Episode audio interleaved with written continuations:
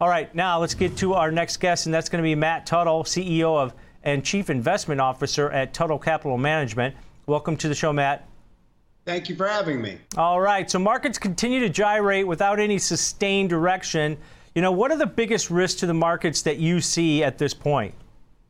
So, hands down, it's it's the Fed and, you know, what the Fed does and why they have to do it that's the biggest risk by far. I mean, what's going on in Ukraine obviously is awful, but you know, for the most part, barring something totally unforeseen, I think Ukraine is priced in.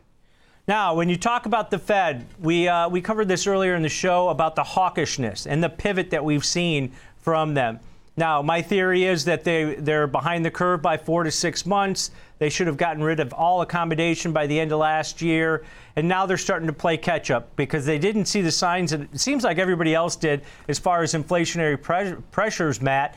Is that, is that your take here that the policy mistake might be the reason that we might see a recession later on in 2022 or next year? Yeah, so, you know, two things. Yeah, I mean, I, th- I think they screwed up and they screwed up royally.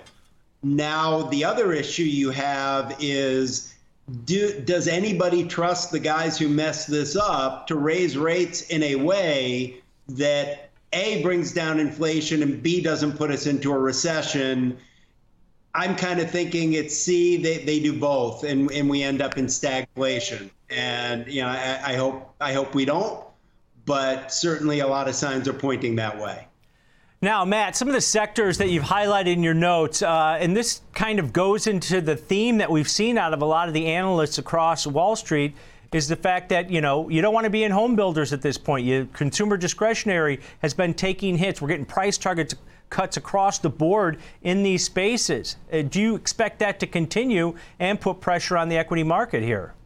Yeah, I mean the market is telling you something is going to be horribly wrong with the consumer meaning the market is believing that we're going to be in a recession and the consumer is not going to have that discretionary income.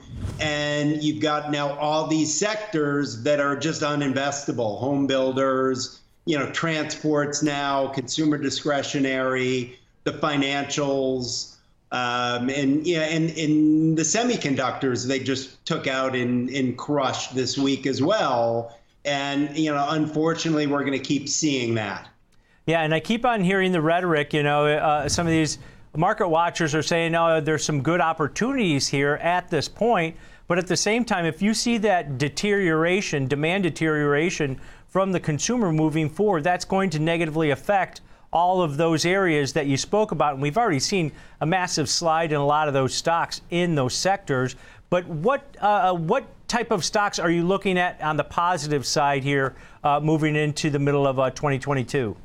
So here's the problem. There, there are a bunch of sectors that are doing well. Unfortunately, they're all extended at this point. Mm-hmm. So, you know, things like utilities, things like healthcare, defense stocks, consumer defensive, gold miners, and REITs, we'd be looking to get into on pullbacks.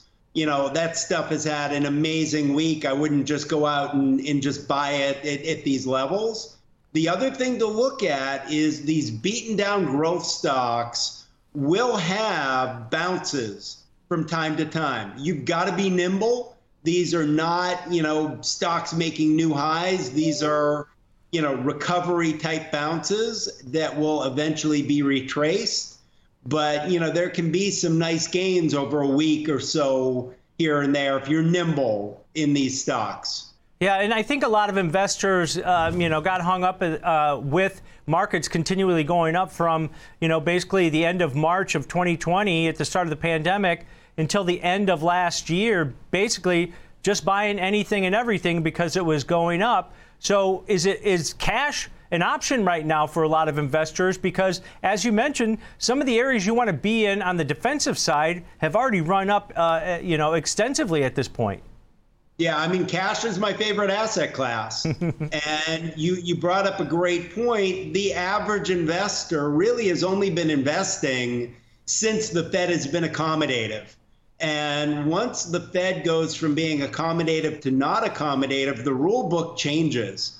The whole, you know, hey, buy the dip and, you know, and all the stuff you saw in growth land since 2009, that I mean, that doesn't work anymore. Yep. And uh, I've been through many of those cycles in my trading career, Matt. So Yeah. uh, I'm kind of used to it at this point, but maybe that makes me a little more skeptical than most. All right. Great discussion here, Matt. Have a great weekend. You too. All right. That's Matt Tuttle, CEO and Chief Investment Officer at Tuttle Capital Management.